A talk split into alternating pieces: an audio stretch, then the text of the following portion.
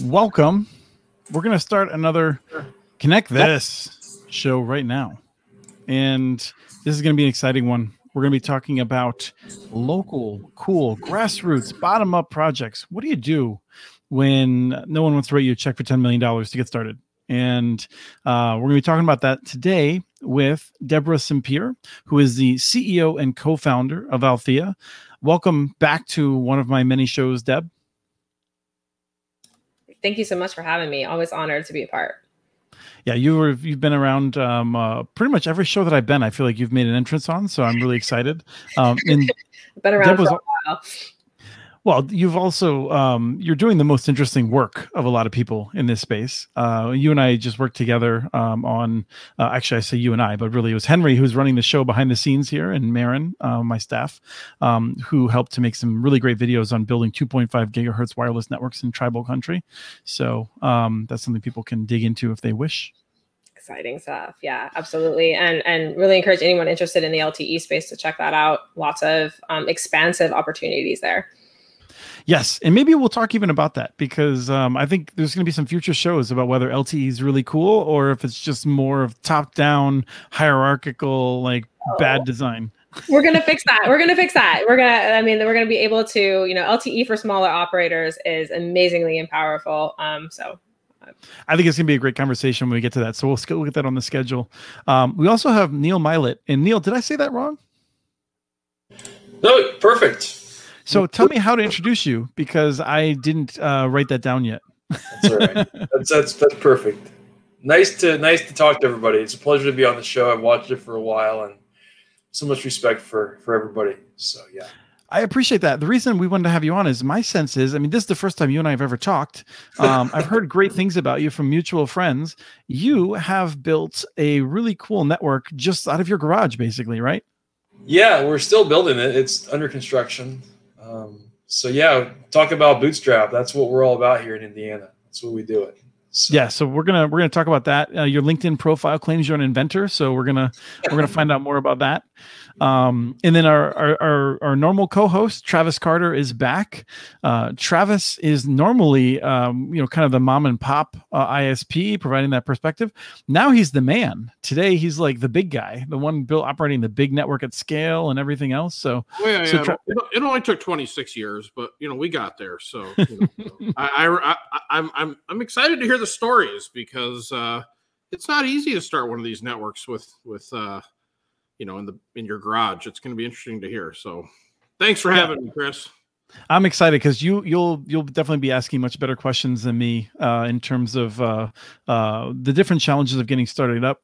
Um, uh, uh Travis, you're at the USI Fiber in Minneapolis, which is in front of what like 200,000 homes now. Uh, yep. You're crushing it. Yeah, we're it's it's been a been an interesting last couple of years. Let's put it that way. So yes, things are going well. But remember, I'm pro fiber, but I'm hoping we're going to talk some wireless today.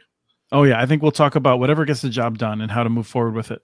Uh, and I'm Chris Mitchell at the Institute for Local Self Reliance. I uh, run the Community Broadband Networks program, and uh, pretty much anything that I can do to keep a microphone in my face is what I do. Uh, and so we'll be um, for the next uh, 55 minutes or so, maybe an hour and 10 if we're lucky.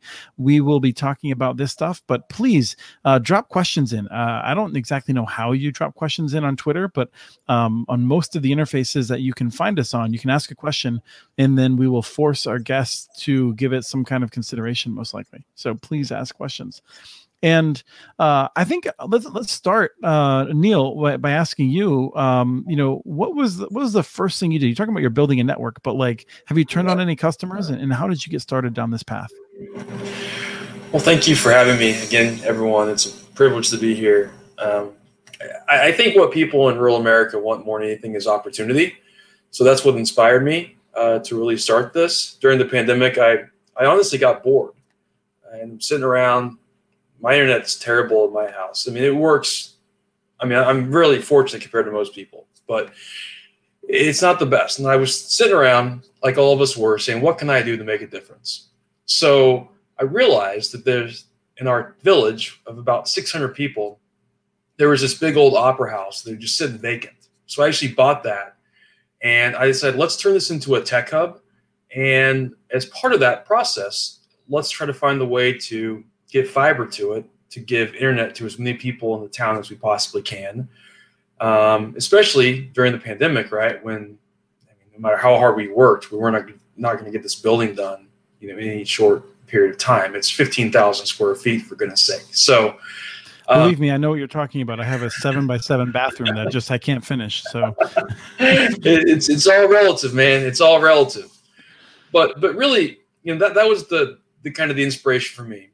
And as I was redoing this building or starting the process of doing it myself, um, all the kids in the neighborhood would come by and they said, "Yo, we wanted this opportunity. We wanted to make a difference in the world but we need technology. We need access to do it. And that's what's kind of driven me the last 12 18 months uh, to, to try to do something special something unique. You know it's much different than what deborah and travis are doing. You know my long-term aspirations is not to build an isp but the new model for how isps can be a nonprofit entity that serves the need of startups and entrepreneurs in rural america but also and in step with that, providing internet to the people who are surrounding the, the premise of such an institution. So, so okay, so you bought an opera house, and and then you're trying to figure out how to get fiber to it. Uh, That's right. What, what does that look like? Well, you make a lot of phone calls. Uh, that's the first thing uh, you do, and you get a lot of no's. You know, I don't know what Travis and Deborah's stories are. I'm really looking forward to hearing them. But obviously, um, you know, when you're a farmer, uh, you got to work a little harder, and that's what I think. That's what makes me so passionate about this. Is I I love the competitive nature of building something from the ground up because, you know, there's only one way it can go, and that's in the forward direction, right? So, uh, eventually, we got we got the, the contract with um, uh, IFN, which is now Zayo. Uh, got a good deal struck with them. I think they see the vision, so I'm thankful for the partnership uh, that they've given us. Um, it's not free, but it's it's pretty darn good. And uh, and then we waited, right? So right now there's a big backlog, and thankfully I started the process. I kind of saw the pandemic coming and what the implications were going to be. So I tried to get the contract signed as soon as possible, and they were really responsive in getting that fiber run. Um, it wasn't that far, uh, only about maybe three, four hundred yards is all they had to go. Um, but it, it took uh, it took some work. So I think partnerships is the key to doing anything. And with this, I'm so thankful for all they've done. So. Deb, I think this is a, a good mo- moment then to note that in uh, one of the things Neil could have done while he was uh, working with IFN would have been to call you to say, Hey, I hear that you try to help out people like me. What do you do?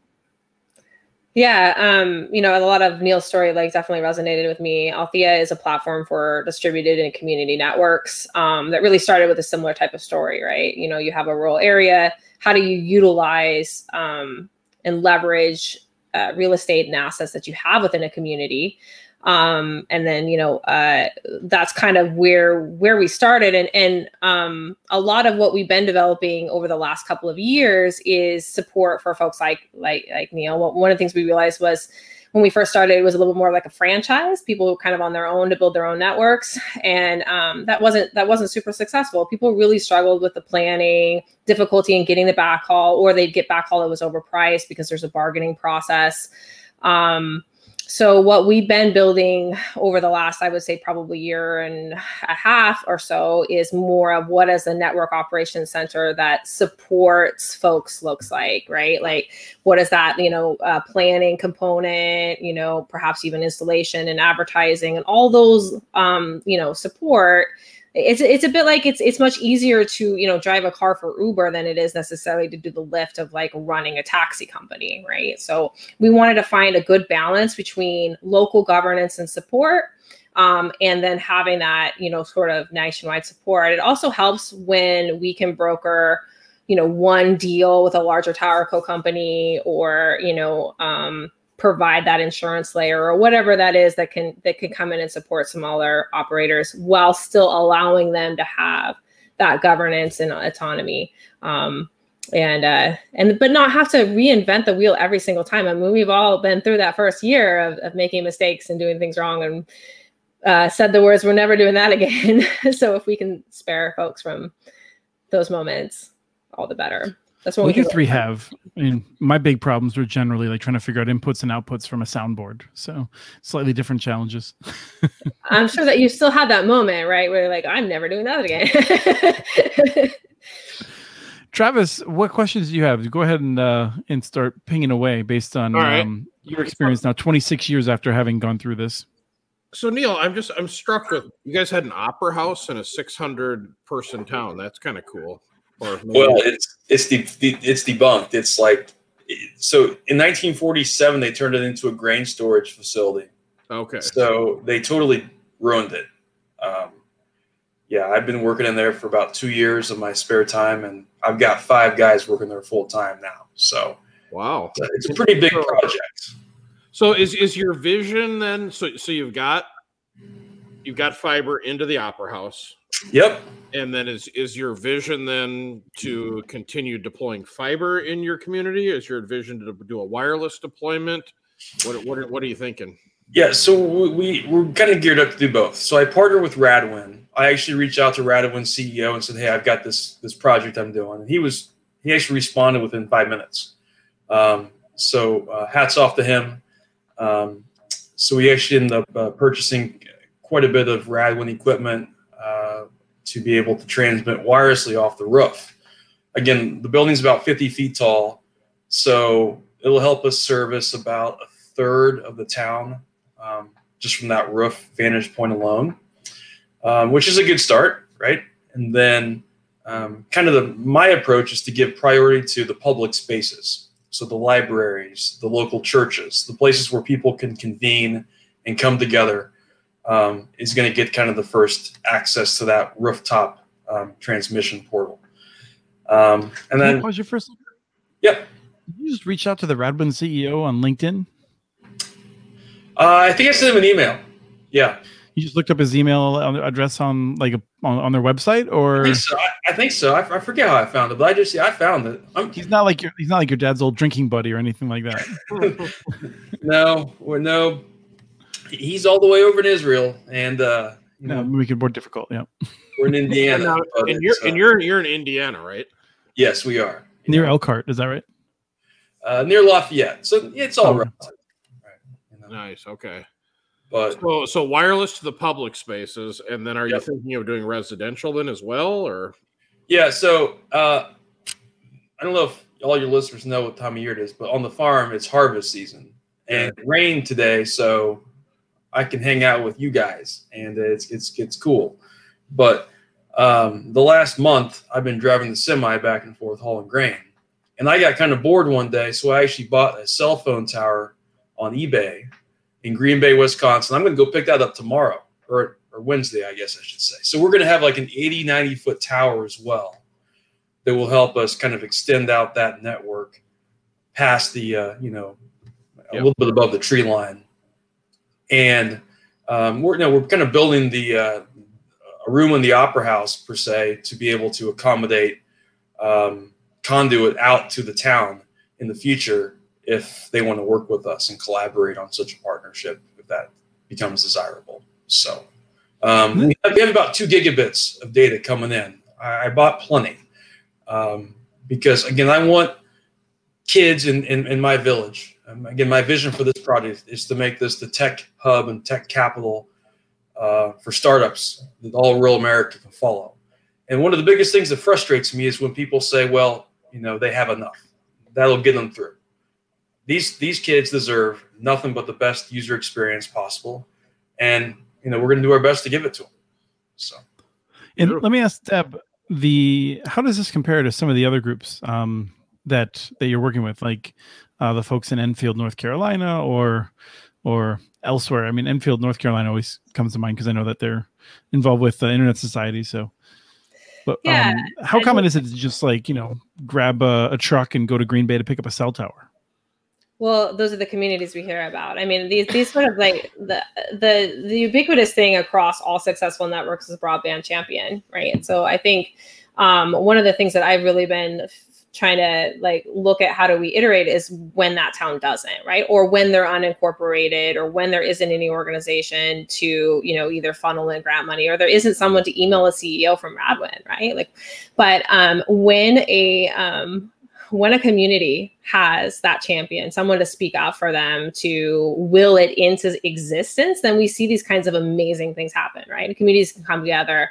Um, I think what's also exciting, I, I think, Neil, you had mentioned, um, you know, uh, having a more community governance structure. Many of our networks are, are, are structured as um, cooperatives, right? Um, but one of the things that we see in a lot of rural areas is like either cooperatives, shared water, shared wells, shared different districts are um, modeled as an actual governmental district, and that provides a formation that other communities can then follow. So, what I'm really hoping is, as we start to look at broadband infrastructure in rural, as that money starts coming out, that we we come up with a with a um, a few different models that rural places can can follow. So it doesn't have to take that champion, that hero in each community um, that we're seeing now are successful. That there is some just formations that you know folks can do on on a uh, on a regular basis and they can follow with. So um, yeah. Yeah.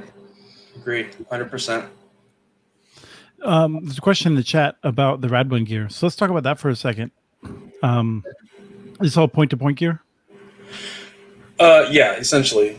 Um, point to obviously point point to multi point. You know, depending on what we're where we're going with it. Right. Yep. Yep. What what band are you going to operate in? Do you know? Five point eight. Okay. Yeah, we just got the the uh, kind of the, the more standard stuff. um, although so near near line of sight, then. Yep. Yeah. Although you know, again, since I'm doing this as a nonprofit um, and setting this up kind of as a as an incubator, uh, we're going to be receiving some of their newer equipment as it becomes available and and testing it and demonstrating it to, and letting the kids actually get their hands on it and understand how it works. So there will be an educational component as well long term, and that may lead to more adoption uh, based on what the the customers want. Um, are, are, you a technology guy, Neil, or not? Um, kind of. Um, I like the or not part of that. Like, it's really confrontational. Like, no, like I, I find it fascinating that you know he's just doing it. You know how many people talk about doing it, and you're just doing it. So I, I, I you know, so I was really fortunate at Purdue. I got to um, help out the head football coach as his manager for four years, and so I really applied the same mentality that the sports teams did to just execution. You know, everybody can talk a big talk, but when it comes down to play that game, I mean, talk means nothing, right? So, um, yeah, I'm into technology. Um, I've always been passionate about it. Uh, our farms put out around 40 or 50 global patents over the last 20 ish years. Um, only seven of those are mine. Um, only. Yeah. I like that modesty. well, it's, yeah. It's, so you know, we invented a, a, big combine. It's called the Tribine. Um, it's really carbon uh, focused because we can actually plant a cover crop as we're harvesting uh, the uh, you know the crop that's standing in the field per se um, it was really cool. I got to uh, speak with Bernie Sanders a few weeks ago, back in August. He uh, invited me to speak with him at Purdue and talk about some of the things I'm doing with my projects. Um, we've had Mike Pence visit our farm once or twice. So I tell people, you know, technology is great, agriculture is great, but just being able to have conversations and understand that, hey, we all got to work together, right, to get anything done. But if you are willing to do that, it's crazy the people who will give you a chance to to share what you're working on and they'll listen. So I've been really blessed to have that opportunity. And again, from my point of view, it's the kids and the, the families in these small towns. They don't have those connections. They don't have those resources. They don't have those phone numbers or that gumption to maybe go out there and try something because they're just trying to survive, right? So, um, to me, this is this is my form of uh, this is what I do in the evenings because when you get eight year old kids who bring you cookies and milk and berries after you've worked outside all day on this project, um, it just makes you want to work even harder. So. Well, I've definitely got a few like um pints of whiskey in my day too, as well. So um that would be good too. Yes. Don't get me wrong. So I'm curious, Neil, when you start working on this um, in a small town, are they there people are they like, oh, there's there's Neil again, like our own our own local Doc Brown, like he's screwing around, or are they like, you know, are they really excited by it? Like, because I feel like people, you know, who are listening to this and thinking about doing their own thing might be thinking, oh, but like Neil's this crazy wizard guy who can figure out all this stuff. I got I got held back in second grade, everybody. I'm no genius. All right. I'm just incredibly stubborn and I, I don't give up. And I'll be honest, like everybody thought I was crazy. They may still for the first two years I was working on this. But the glorious part is I only paid $300 for the building. All right. So if you look at the economics, like we're winning, like we're way winning. Um, but yeah, there, there's a lot of folks that don't understand. My parents, they think I'm totally insane. Um, they're like, my dad actually offered to buy me an excavator to tear the building down with. Okay, so that tells you the like the generational views and, and the perspectives. Um, but I think the folks that that want opportunity, like those eight year old kids that I talk about all the time, and uh, you know, we partner with the school systems in the community. They see the the, the future. Um, I partner with some some tech hubs across the U.S. and Europe. Um, GoDaddy's been very supportive. We've got a lot of big brands coming on board. Purdue, obviously. Roberto has been incredibly supportive. Roberto Gallardo, a professor there who does great work in this space. So, so Deborah and, and Travis, I think just like all of you, um, and anybody who's ever been through the startup process, you know it's incredibly lonely, and you just got to put your head down and, and not really listen to what people say, whether it's good or bad. Because at the end of the day, unless you execute on that vision and bring the right people to the table, it's never going to be successful. So that's kind of what I do is I just focus on the, the vision and I, I'll do whatever it takes to get the right people involved. And, you know, I think in 50 years, hopefully people will look back and say, Hey, they won't think about this for the internet per se, but they'll think about the implications that came from, from that infrastructure kind of being deployed. So. so let me throw out a question for Travis and Deb um, first, which is, I feel like to some extent, if I was to say, well, this isn't that hard, right? Like all these pieces of gear, they have they have input, they have outputs. We know what cords plug into what. Like, like how hard could it be? Like, you know, it's it's 2021. Like, you know, you've got some documentation you got to read. Like that's kind of a pain, but like, eh, it seems like y'all just you put the right cords in the right direction, and more or less it runs itself, right? there's a tremendous amount of project management that that uh, uh, and, and, leadership that comes with it. Um, I think you know Neil hit the the nail on the head there. You gotta you know basically um, show up and put in the work. Um, and there is a period of time. I think Neil was even mentioning a couple of years, right? But there's a period of time between idea and any kind of shovel in the ground. And this is where a lot of people become demoralized, right? Because once you have shovels in the ground and people are building networks or um and then then some people are, are, are pitching in and there's some antennas and, and the things happen, like that is that's a pretty easy process. That's there's a lot of feedback loop. But between idea and shovel in the dirt is um can be a long lonely process where you really have to you really have to have that faith um so uh but I think once once that shovel happens, uh, once things start to go up, you really do get a lot of community involvement. Things start to roll. And Travis, is it is it as easy as I as I overstate? Well, Chris, I'm just trying to figure out how I get to come out and drive Neil's combine. That's what I'm trying to figure uh, out. Tribine, isn't yeah, that? That's, that's, some, that's I've heard that my my folks from my partners from Illinois say that nobody can be unhappy driving a combine. Like this how, is how, how fun would that be? Oh, schlepping one of these networks together. You know what it is? It's a lot of trial and error, and um, I would say that the the hardware and the software platforms are better, substantially better today than they were when we first started. But I think the fundamental thing here isn't necessarily the technology or any of the bits and bytes or cords.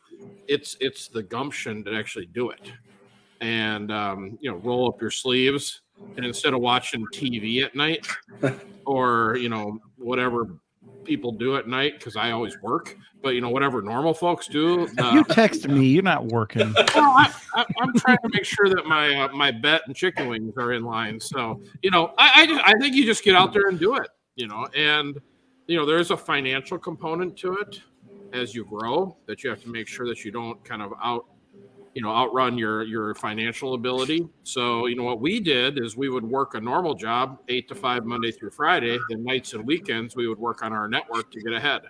And after you do that for a while you know it's amazing how much progress you can make in a relatively short amount of time.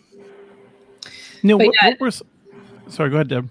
Oh, I was just going to say, I do think that people underestimate the amount of time in that early stages. I mean, you really need to be putting in 20 hours a week or more um, during the planning stages. And then certainly, you know, trying to find another 20 to 40 hours a week, um, if not more. And if you want to have accelerated growth, you're looking at 40 to 80. I mean, um, you know, I think I think people Looks definitely like Neil's agreeing with you.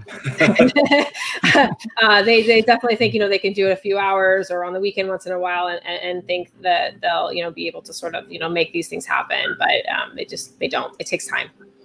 Neil, is one of your sponsors NoDoz? hey, let's see if we can't get them. Yeah, we need we need some of that. Seriously. I like what I like what Curtis said in the chat. He's he's very true. You know, if you have a passion you know, you, you can make it happen. Yeah, exactly. Yeah. 100% correct. No, Neil, what were some of those early costs then? And I mean, like, are you sitting here just being like, ah, I'm used to like throwing my money down some of these pipe drains, so it wasn't as big of a deal. But like, what were some of the costs that you faced? And and was there a point at which you were like, oh, am I really going to do this? Like, am I going to, am I committed to this? Yeah, I'm committed now. Don't worry, guys. Everybody, it's, it's going to happen. Um, yeah, I, I don't know. I, I, so I basically initially um, committed to just do it, right? Um, and then I went down to an event and took some of my kids. I say my kids, the kids from the community who are kind of behind this project, and we met with the governor of Indiana at an event and got him to kind of hear their stories and everything, uh, which was really cool of him to take time to do that. And so I committed to doing this project two years ago, and um, I don't know how much money I put in. Honestly, at this point on my own, I don't even look at this point. Um, but essentially, I was able to get some CARES Act funding um, to help actually implement this in a bigger way. Um, but I think what helped us get that was the fact that I already had all the contracts signed for everything, and I was committed no matter what. So essentially, I rolled the dice and said, "Hey, we're going to go big, you know, quote unquote big for a town of 600 people." nothing compared to what Deborah and Travis are are doing, obviously. But for me, my town is 2000. I started in a town of 2000. I thought was pretty small, but yes, you, you do get the, the the larger the larger small town cred. Yeah, right, right, right, exactly. Right, you get it. I appreciate that. Uh, so you know, we'll be two or three hundred thousand dollars invested by the end of this year. Um, and, and, and just the kind of the infrastructure for the network project um, you know, the Opera House Tech Hub Accelerator, whatever. Well, it'll be well over a million dollar project when we get done with it. Um, so yeah, if anybody wants to give some money, I'm happy to what take. Was, like, did you did you order like four radios from Radwin on on your credit card and get some miles for it, or you know, like, how did that work? I wish I could do that. No, I, that was with checks, and so I actually ordered 60 radios, 60 um, home radios, and I ordered. Um, maybe five or 10 high capacity ones. So in that two the 400 megabit range when it boils down to actually, you know, what it's going to like do in real life.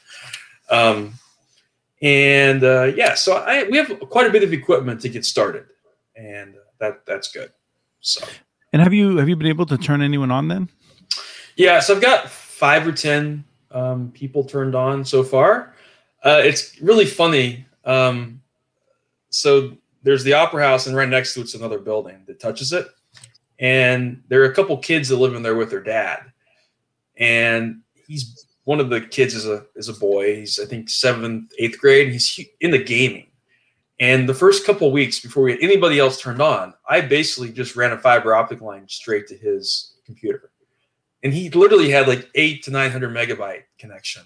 And he literally brought all of his friends over and was bragging about how you know, hey, I've got this great connection. You know, to me, that's the most meaningful moment, right? Because you're that first customer with any any project or any startup. You know, customer experience is paramount to to keeping that momentum going. And I feel like we accomplished that with him um, in, in a pretty big way. So that that was special.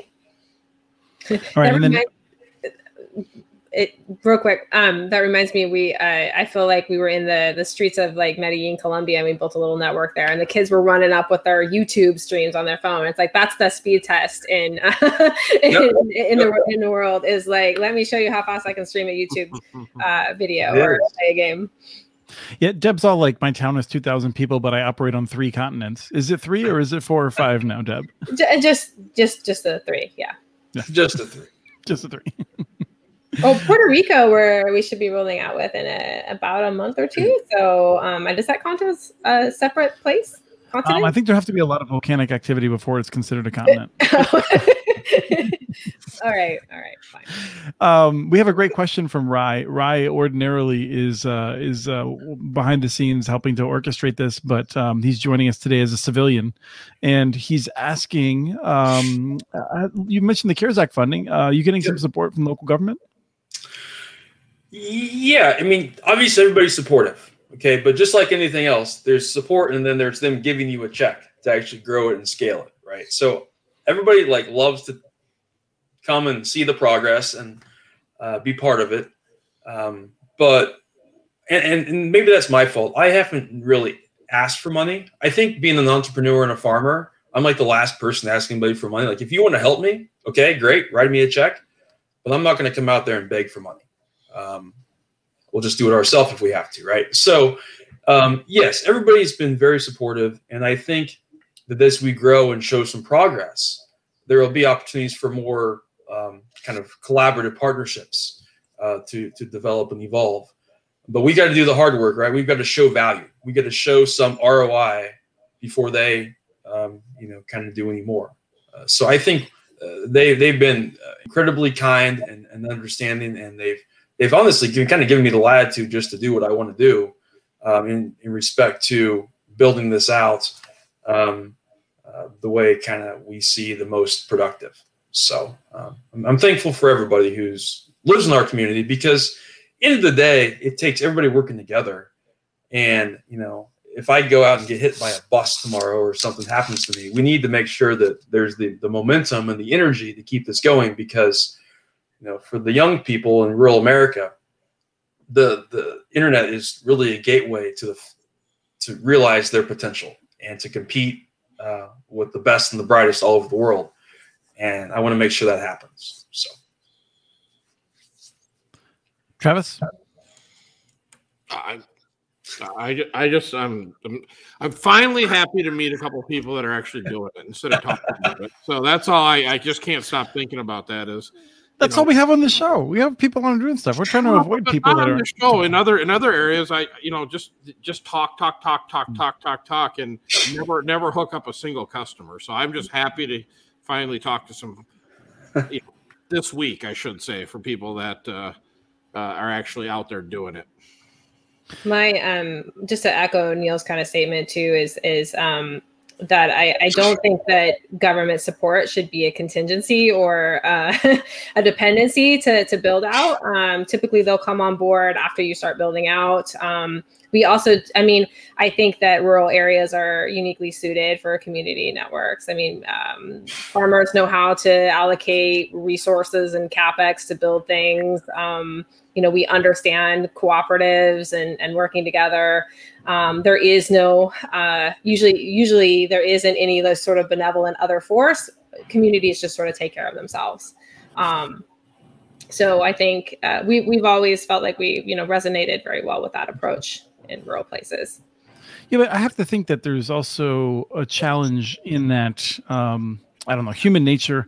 You run into people who are kingdom builders, right? And and they're sort of like, oh, you got to do it my way. You got to you know um, fill out this form or you have to you know you're not allowed to to build in this way over here you ever run into that deb with any of the the projects that you're involved with um yeah, I mean, I mean, typically this is why we, we, we try to bring in some of those folks later on in the process, right? Where um, you know you, you, you don't necessarily need that uh, support, um, especially. I mean, we focus very similar to Neil on more of a distributed type of architecture that uses things in the community, um, right? So that we don't have to uh, conform necessarily to so much of the right of way uh, constraints and things like that, and um, you know, set set ways. Um, I, I know that. Uh, Um, we uh, we've had folks just you know the 5G thing, right? So anytime you do fixed wireless, sometimes you have some issues there with that, and you have some educational pieces that you have to do around that. But um, you mean because people oppose it? They're scared of it there's just yeah there's just a sort of a, an, an understanding i mean even installing um, a, a, router that's hooked up to fiber when you say well what would you like your wi-fi for your five gigahertz you know uh, your 5g network right they, they, there's a misunderstanding on what that is um, so some of that and oregon actually has a few towns that have like very significantly opposed telco uh, um, construction by the big guys. Um, when Facebook was putting in a submarine cable, there was a lot of um, uh, adversarial nature because the community was not, you know, part of the community. So that approach of of how you build and who you build with, and having community support is very important. So that you don't run into the, you know, the issues with the kingdom builder. And most often that's because they're feeling like some sort of corporate presence is coming over the top of them. I appreciate that long answer, Deb, because uh, I was struggling with a little Comcast connectivity there, and I'm glad I didn't have to speak up in the middle of it. I'm having some issues today. um, Neil, and I, am I'm curious, uh, do you have um, no shortage of grain silos? Like uh, one of the challenges that I always worry about with with line of sight in those sorts of technologies is that we want to make sure that 100% of people in a community can take service. And with wireless, I worry that absent a provider that's going to go through extraordinary steps, uh, 20% of people will be on the wrong side of a hill or, mm-hmm. or, or, inconveniently located. So, um, how are you dealing with that? Yeah, well, the first thing I want to acknowledge is I'm not the only game to solve this problem. I'm not the only person, and there are lots of great partners. So I've actually worked with the existing ISPs, and I said, "Hey, I'm going to do this in my little geographic territory. It's going to be really effective, but we don't need to forget about you. We need to make sure we promote your services as well because this has got to be a community coalition that comes together. So that includes TDS, which is obviously the the big player, um, the big corporate player per se in the area. Yeah, Fortune 500 company. They're quite yeah. large out of Illinois. Pretty, pretty substantial. Right. Um, have got uh, great collaborations uh, going with T-Mobile. They've been very supportive. Their their infrastructure. Um, I think we're going to do some special stuff together. I, I think that's going to be a really amazing opportunity as we keep flushing that out. And then there's some existing, um, you know, WISPs in the vicinity uh, two or three that have been around for 10, 15 years. Um, so yeah, we're gonna try to say, hey, let's let's form a coalition where we can help people first of all understand what the service offerings are where they live, and strategically grow out those offerings to maximize their their experience as we progress with this. So, you know, one of the reasons I'm putting the tower up is to be able to hit grain legs and silos and elevators to be able to extend that network out um, past, um, you know, just the building per se.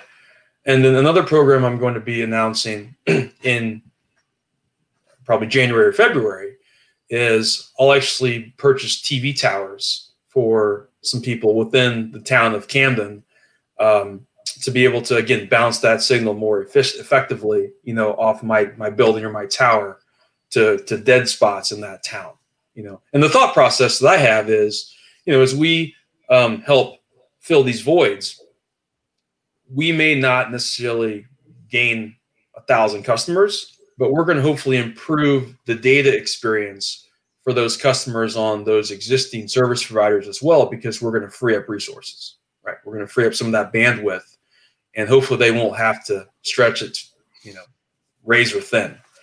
Um, you just say these things so matter of factly. Like I just call up the people that own the, the TV towers and things like that. I'm just, like when I drive by the TV towers, it doesn't have a sign that says, "Do you want to put your, you know, if you lived here, you'd be home by now. Here, call this number." Like, um, how do you how do you figure out who to contact in those situations? I mean, I, I think again, that's just you know. So when, when I graduated from Purdue, all right, I, I rented an apartment on the campus and filled it with whiteboards, and I went out to, and found 20 interns. So I just put up signs, right? So, hey, free pizza, free beer, if you're over 21, of course, right? Um, but yes, definitely. That's how it works on Big Ten campuses. Yeah. Yeah. Boiler up, right? That's what we say at Purdue. Um, but you just kind of get used to people telling, you know, how, how to work with people, right? And again, you make a value proposition where it helps them, it helps the community. Um, and, and what I found is a lot of people want impactful change. You just have to be willing to go out there and do it, right? And, but, but those people don't own the towers, right? I mean, like it's got to be a different conversation. Well, so so they're all my friends. They're all my neighbors. We farm, you know, together.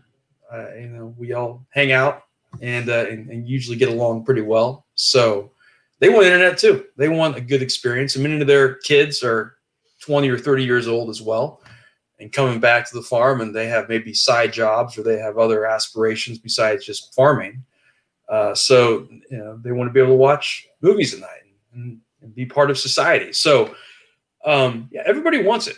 Um, and I think again, when you're kind of one of the people per se, one of them, you're not some corporate person coming in.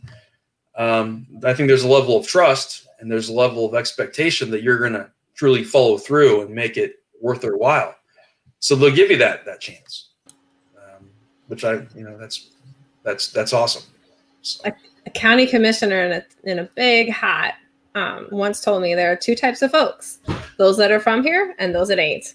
Um, and I think this is actually true in urban areas too, right? So if you are part and working with the community, there's a different response that you're going to get than if you are from outside. Yep, exactly. So you know, I can bring the big guys in. I have a lot of my friends work at big tech companies. Um, I won't name them, but the the ones in the news right now for so many different reasons, right? Um, and I think again, being a kind of a mediator, um, both on the political front and the business front, you know, is so hard to do um, in some senses, and it's hard for people to be able to synthesize everything because we're being thrown so much stuff right now on on all across the spectrum, right? So, you know, I, I'm I guess I'm lucky. I have a lot of really cool friends who who care about my projects and my vision. Um, so, end of the day, it's not about me. It's about just kind of working as hard as I can to make sure we can bring as many people together uh, to realize what all this technology can do, you know, for our communities. So, go ahead, Deb. I have a really quick statement I want to say because I've talked to thousands of people who want to do exactly what Neil does, but maybe don't have Neil's skill set. So what I often find is actually, you know, Neil's kind of this amazing combination of both technical prowess and also social skills.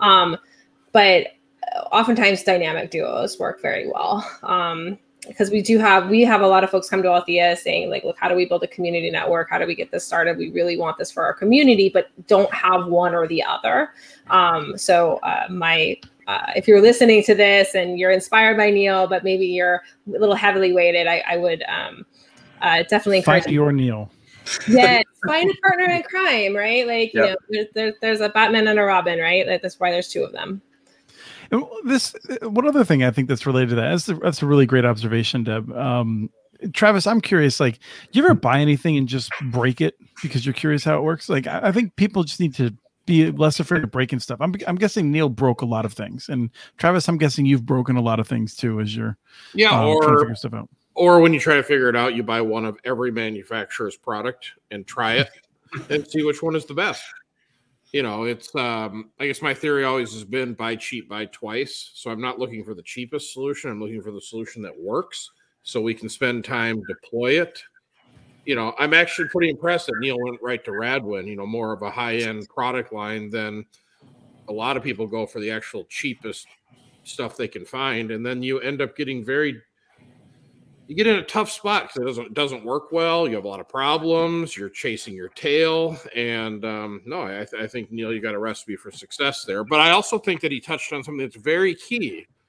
Is he's able to tear a lot of bridges, you know, or a lot of barriers down because he's from the area. You know, if you know the people to talk to, you you can make things happen. If you're just standing there without any connections, it's real tough. Well, uh, it's also easier to tear things down if your parents are willing to buy you an excavator. That's one thing I'm taking away from this. Yeah, exactly. Neil, I'm curious. Rural, ahead, rural, people have excavators, though. Like that's not an uncommon. I know. It's like here's my I know. here's my excavator. Yeah. No, I, I was really impressed when my uh, my father-in-law had a uh, had a John Deere, um, um, you know, uh, um, a bulldozer and and then I find out yeah it's pretty common so well we don't um, have I, city though Chris so that's why by the by the way I'll, I'll say that I did know that I was doing well with his um, with him when he let me drive it near the house uh, it's one thing out in the field it's another thing near the house so um but you know what I'm curious about is when you're driving um you know the load of corn in the truck and mm-hmm. and you get a text that the network's down or something like that um that's the part that I feel like also like people really struggle with in these early periods because you're trying to run you know your your normal life and then the side hustles like you need your yeah. time but you're you know on a road somewhere with a load of corn. Yeah that's a good point. And i think that's where it can, kind of goes that back to the mission for me. Um, again starting in january we're going to have an intern program where we teach kids and members of the community how to maintain this stuff and keep it up. So uh, it's not really going to be for a whole lot of pay, but more just experience for them. Uh, so yeah, that that's that's obviously an implication that uh, you know at some point we may have to hire somebody to help us with that. But my, my goal is to make this really a volunteer slash um, education uh, backed network, um, at least in the inc- you know incubation stage that we're in right now. So yeah, I, I, I but you know like Deborah has done and Travis has done, you just make it work. You know, if it goes down, you fix it until you can afford to pay somebody, if that's what it comes to. Right. Well, so. careful, careful who you sign up right away though, because there'll be those people that if they're down, Ooh, man, do they get pissed? So, well, so that's that's the other thing I'm doing. So I, I I hired Ice Miller to it's a big law firm in Indiana, and I've done work with them my patents and stuff before. So uh, a lady named Lindsay Miller um, I don't know if anybody's heard of her, but she's a rock star in the legal world for networks. And we're actually creating a really unique contract, okay, where we're not going to promise them anything initially. Um, probably similar to what SpaceX is doing. If it works, great. If it doesn't, okay, we're going to try our best to make a good user experience, obviously. Um, but the objective of this, first and foremost, is education and you know fostering entrepreneurship and innovation at some point we may convert those into uh, more traditional contracts. Um, but I think, like, yeah, Travis, that's a great point, and that's something I've really been keen on. Is we've got to make sure we protect ourselves from a legal point of view, um, all while showing that we have empathy and care for the customer. Right? It's not like we we don't care about them, but uh, making it very clear what the objectives are for the first six or twelve months. Yep. Mm-hmm. yep. I feel like I feel like Travis's point is maybe more about the conversation before the contract is signed, even because mm-hmm. um, it's one thing to to give people a contract; it's another thing for them to yep. understand. Like, like that's where the work comes in. I think. Yep. No. yeah, yeah, no, no. If they understand that this is a, you know, the way you're structuring it's one thing, but if if it's commercial service and you know mm-hmm. they're they're paying money, you know, each month for a, a certain SLA, yeah, you yep. got you got I'm telling you. But when we started 26 years ago, internet was a nicety. But people at that time, if the internet was down, they knew how to go outside or read a book or you know, do something else. Society, we've lost that now. I mean, if we have customers where if we lose a ping, it's like the end of the world. So I'm just, I'm just letting you know that it's, uh, you know, it, it, it, it will come on very quickly when there's issues. And they'll, they'll forget the contract all of a sudden. yeah. So I, I, feel like we kind of had a um, an interesting way of, of, of of tackling that challenge in one of our first networks. Um, you know, we we did that member owned cooperative, and we really structured it as a rights and responsibilities uh, mm-hmm. contract. There's even a, a, part of the the membership that really talks about being nice and respectful. Like um, mm-hmm. uh, we actually, you know, uh, precluded someone from being part of our network because they use swear words and things like that. They were disrespectful to our other members. So mm-hmm. we really made it very clear um, that you are a member um, you have you have these rights of this awesome internet but you have a responsibility to treat everyone respectfully realize everybody's doing the best job that we did. So that's kind of how we looked at tackling that challenge of you know starting up in an area you know maybe you don't have quite the right amount of staff or whatever and we really mm-hmm. just needed a um, a membership. Yeah. No i love that. I love that so much you have to be nice contract is what we called it. um, we do need to get we need to get Chris a, a community network. It looks like. Oh, did he lock up again? I think so. I love it. let me get let me get a screenshot again. no, no, no. It, it, it's it's it's interesting. The um, you know, it'll be interesting as you as you bring the first set of customers on, and as you bring the next batch on, and the next batch on.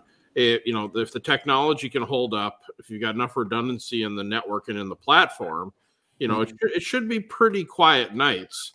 You know, I, I, would challenge you that that five gigahertz spectrum, though, you, to see how crowded it is out where you're at. That's always our biggest problem with wireless networks is everybody's stepping on everybody else, which isn't normally a mm-hmm. problem until Sunday and Monday night when everyone's watching, you know, Netflix like crazy, and then all of a sudden all channels are busy, and then you've got pretty crabby people you're trying to deal with. One of the things that I, I saw with um, back in the day before I knew Travis, but he was building the Wi Fi network, was uh, comments from people in Minneapolis who would say, Wi-Fi network, but it just it didn't work. And they sent out a technician, and and man, it didn't work. And it's just so frustrating because we really want to support this company, and their customer service was so great, and it just sucks that it didn't work. And I was like, I've never seen so many compliments and so much love for somebody that couldn't deliver a service. oh, p- people are absolutely desperate. You know, we, we talked to banking partners and they're like, well, what what are your competitors going to do to combat your your market share? And like, well, what can they do? I mean, pe- people will put up with a lot not having to deal with the, the large large incumbents. But saying that, they won't put up with that much anymore. You know, if, if you can't deliver and it doesn't perform. So I'm excited for wireless in the six gig spectrum. You know, that that that I think will be a big boon for for your for the the rural area. Well, no, uh, but I think well, just my point though is actually I think I, Travis, I wouldn't disagree with anything you said, but like for me, people sense when there is someone trying to do an honest thing for them right? Like when they're they're trying to get it done. And there's an authenticity to that. And i think that's the key is that people are like even though this thing didn't work i really appreciate how hard this person worked at it. And i could tell that they're they're in it you know? Well, they, they do to a certain extent though. But imagine your water wasn't working and, and the and the person came out and tried tried tried to get it going again at some point your water's not working right? So yes they're there and i'm saying that that rope is getting shorter and shorter and shorter as time goes on here because i'm telling you people they they just rely on this internet is like crack to people now. They just won't get off the thing. Well you have to for work right? I mean if you if you're not able to access that and this is what we find too and even in urban areas right? You know uh, there's the affordability question but people are going without meals just so they can have internet right? Because mm-hmm. it's so essential. You can't get to work you can't look at your schedule you can't do online banking um, whatever that is. I mean um, so I, I agree. I think it's it's much more than just a luxury anymore. Even so, though, Deb, I agree with you to a certain extent, but 82% of our traffic is streaming media so there there might be a little work sprinkled in there, but I, no, no, no, no, no. Sorry, Neil. I know you want to get in with this, but Travis, you're looking at the wrong metric because, because like, yeah, like if media is like huge, and so there's a tremendous amount of it That's that goes on. Oh no, no. I mean, I, I, this goes into the sort of thing like, like I mean, I sure I stream like tons of stuff in the background, but like what I really care about is is stuff that gets lost in the in the details. Are you working, Chris? He, they're watching Connect This with Travis. oh, they're watching that. I mean, there's a lot of times where I'm sitting here and like I'm doing something important and I have the Tour de France streaming in the background. If you're just looking at like the bit rate as to like what's chewing up all of the data, that's one thing. But what what really matters, like if Comcast was like, "Hey, you can't do the Tour de France anymore," I'd be like, "Oh well, you know, that sucks, but I'll get on. You know, like I'll keep working. and similarly, like I pay Comcast extra to have like a big upstream. And like, yeah, like if you look at my how I use my internet connection, it's mostly like downloading video, um, you know, one kind or another from me or someone in my family. But like we're not paying Comcast extra money for that. It just happens that we just happen to use it for that. Hey, you're not getting your money's worth today, just so you know. Yeah, no, actually, you know, I think it might be the browser. I think it might be literally user error on my part. So, um, Neil, you were going to jump in a minute ago, though. Um, what were you going to say? No, I think the conversation is excellent. You, you all are veterans, and I feel like the I'm in kindergarten again. So, um, but one of the models I'm looking to deploy in my village, I call the village, um, is if we can hit your house and you have kids in school, we're not going to charge you for internet. Okay. you'll have to buy the equipment if we don't have enough to give out for free. Um, but we're not going to turn anybody away. And I think that's a really important thing because one of the biggest challenges I see with the current way things are set up, and you all are much more experienced than I am in that, is there are all these programs, right? And all these quote unquote incentives and um, uh, services that qualify for free funding. But these parents and families who are working one or two jobs, um, single moms working crazy hours to support their, their families, right? They don't have time to go research how to apply for these programs. So I think one of my objectives through this project is to set a precedent. Say, hey, we're going to make it super easy. Um, we're going to help educate folks on the programs and initiatives that the government's offering. Um, but we've got to use all of our resources to make it accessible because people don't have the time or the resources to figure that out on their own. Um, you know, so that that's what gives me the most joy about what I'm building. Again, I'm only going to have a couple hundred households in my town, but we're going to hope hopefully get them all connected, right? So. Mm-hmm. Deb, you had a reaction when um, Neil was saying about um, having them purchase their own gear and, and, giving them the free connection. What was your reaction? Yeah, I mean, this is essentially what we've standardized as a model. We have a always on free tier for folks. Um, and, and I do believe that in every community, there will be some folks, a percentage. I mean, what we're finding is somewhere between, you know, around 5% um, that just need always on free internet. Um, and we make that configurable. And then, and then they own the equipment. I mean, and a lot of times we do, you know, have, have programs that that's given for free. Um, but I think that there is, and then to your point, Neil, I think there is a sustainable model that we can demonstrate here that some portion of the community can have always on free internet and never pay, and that mm-hmm. the community itself has um, paying customers that then make a sustainable network. Um, so we're hoping to do that in, in um, you know, and show that in a greater way in San Diego as well. Now, let me let me ask about that because how does this work in terms of Althea? Like, is Althea like something where I'm like, hey, you offer 10 services and I'd like to take three of them, but no, I don't want to do this always on thing. Like, how do, how exactly do do your clients interface with the various things? Um, I didn't catch the last thing where you said, but I'll just talk about Althea. Um, so essentially, Althea is a platform for distributed networks that you know um, sets up routing and billing so that people that give infrastructure or provide bandwidth to the network can get paid automatically, and the network service operator can get paid as well. Um, those are all kind of decoupled and separate entities. Um, and then basically, that local network service operator, whether that's the co op or a private entity, installs that gear um, and is their kind of point of contact. And then it's just always on um, free. And then um, they get a text message if they have a low balance or no balance at all um, inviting them to add more funds. Um, and then when they add more funds, then they get the full um, speed that their gear can offer. So that could be a gig if it's fiber. It could be, you know, uh, if you know fixed wireless is closer around 7,500 meg, something like that. Um, but and then the network traffic just sort of shapes and and, and uh, over the entire network so that we can work in you know situations where there's you know either limited bandwidth or you have redundancy and failover. One of those those fiber connections can fail over to the other. Um, but they basically prepay. You just get a text message, you pop some money in there. Um, you use that if you get low, you, you know, pop more in. Or if you run out, then it goes down to you know 25 or 50 megs or whatever the free tier is set at. If I get a bunch of my neighbors together and we're like, we want to do the Althea thing, are we required to do that? Like, are there things that you have to sign on to in order to be part of Althea?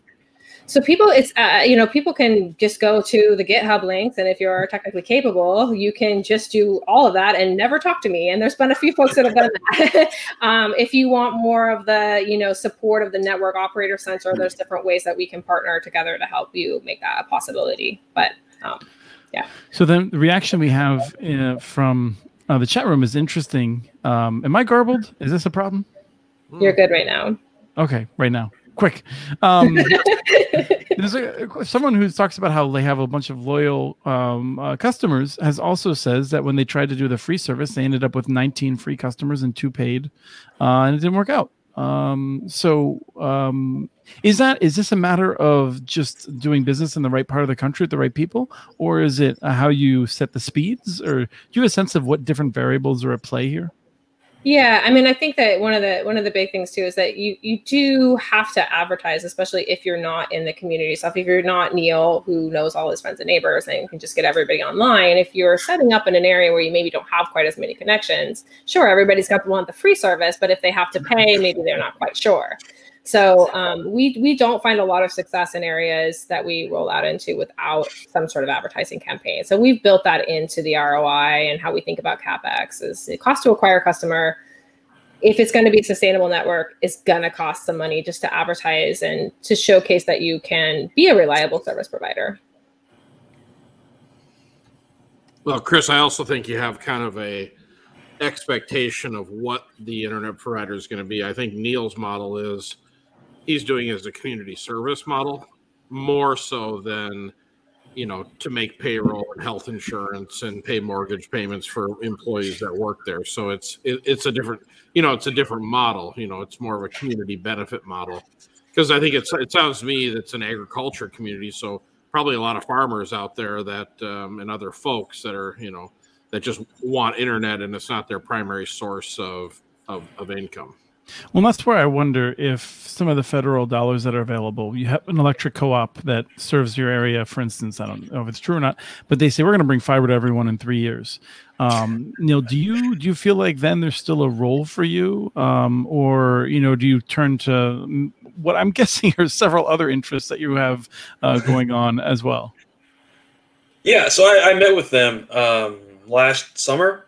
Actually, they they flew up a CEO of a company in Florida to meet with me. And uh, what I found is um, I kind of had to go it alone, and not because I want to. I'm not this pioneering figure out here who just is just determined to just just work myself to death. That's not the goal. But um, I found that I had to create competition. I had to do it first in order to spur action from them. Um, and I think that you know with the accessibility of fiber right now and infrastructure and all that, I think uh, you know say they do eventually get a fiber rollout.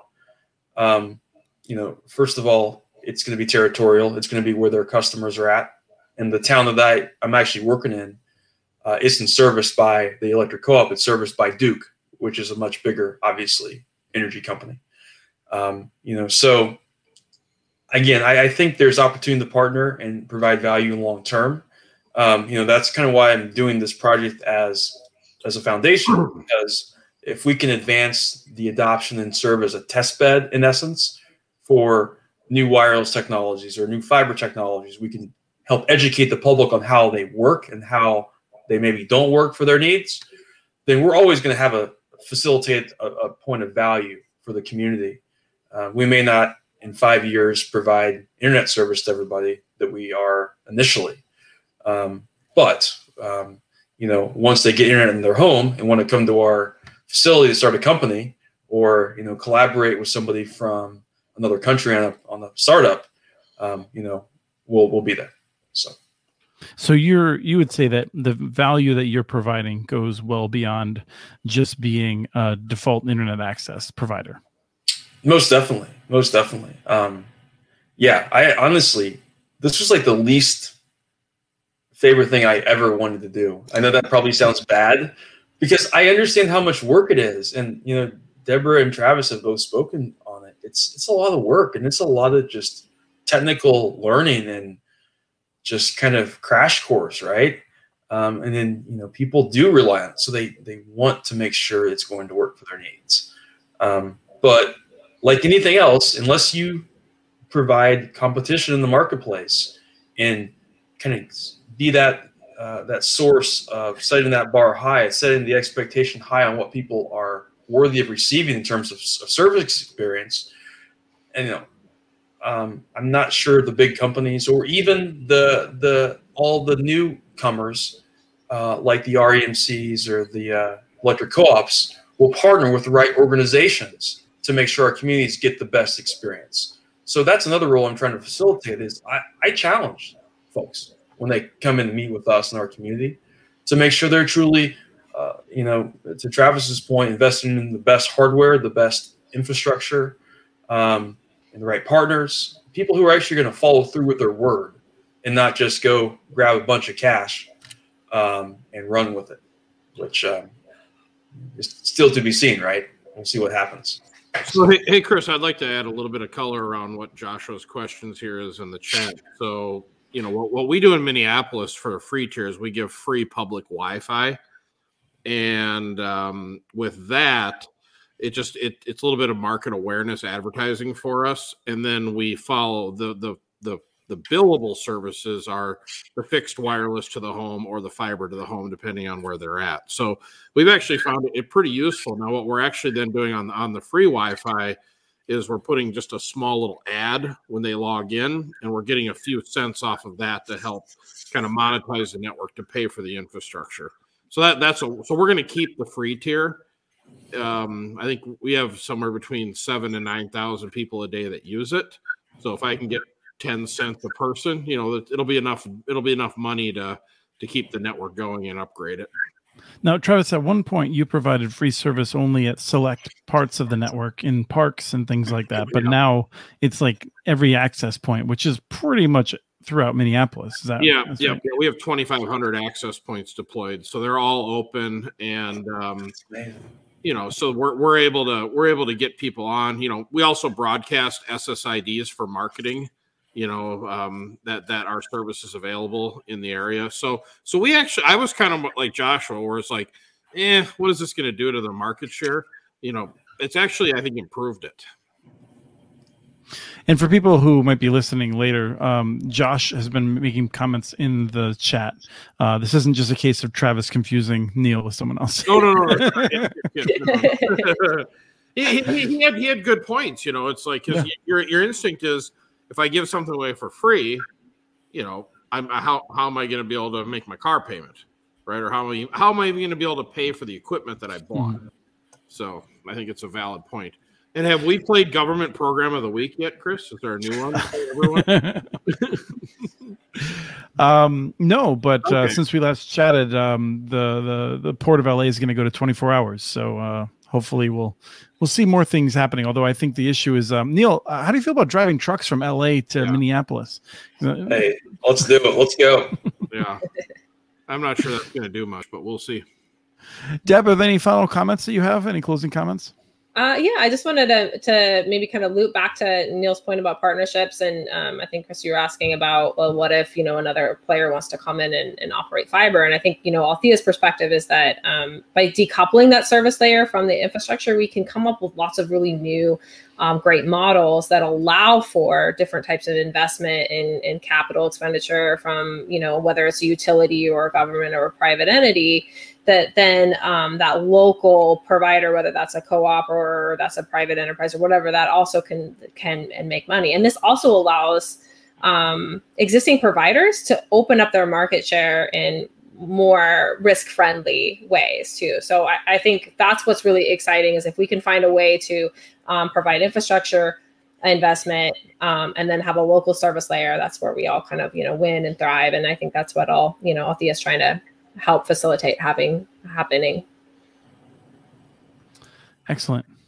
Well, thank you all. Um, having that little indicator, which makes me wonder if I'm getting garbled.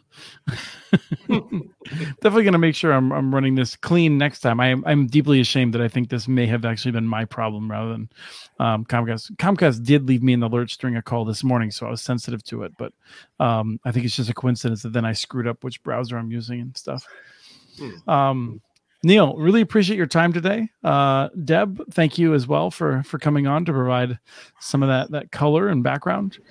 And uh, Travis, as always, uh, this is fun. I'm I'm glad that I'm not making any more foolish bets with you that will require me to have to um, buy you meals in the future. But uh, I, I, I think your FCC bet is almost in the bag for me now, right? I mean, I, yeah. I, yeah, it, it would be remarkable if, in fact, uh, for people who aren't familiar, the FCC has to change the definition of broadband before some date in February, and uh, it looks like it's not going to happen. So, um, so it'll be chicken wings all year for me, free next year. Thank you, yeah. Christopher Mitchell. Yeah. Now, did you tell your did you tell your wife about this bet? I just was. I was. Yeah. Worried. No. I mean, you know, I, I, think she'll she'll support me because she's foolish enough to still be with me after all these years.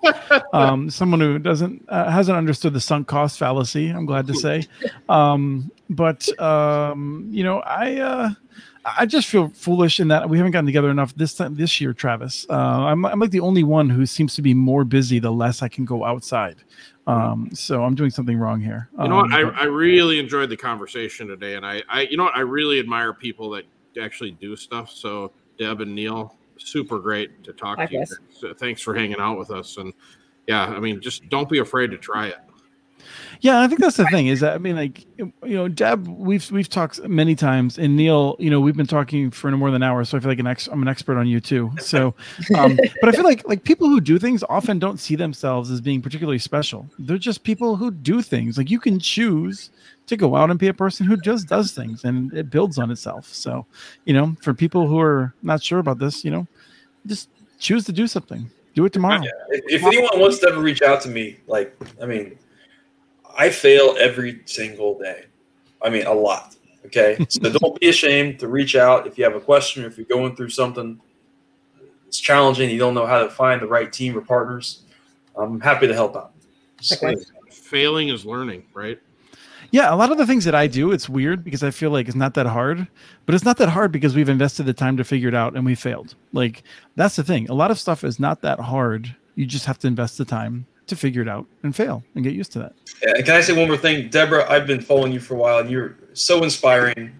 I mean, you're you're touching thousands of lives. I mean, how awesome is that? And I think you're just getting started. So um, I can't wait to keep watching your story evolve. I will continue to fail for all of us. That's a great place to end. So thank you, everyone. It's been another fun episode of Connect This.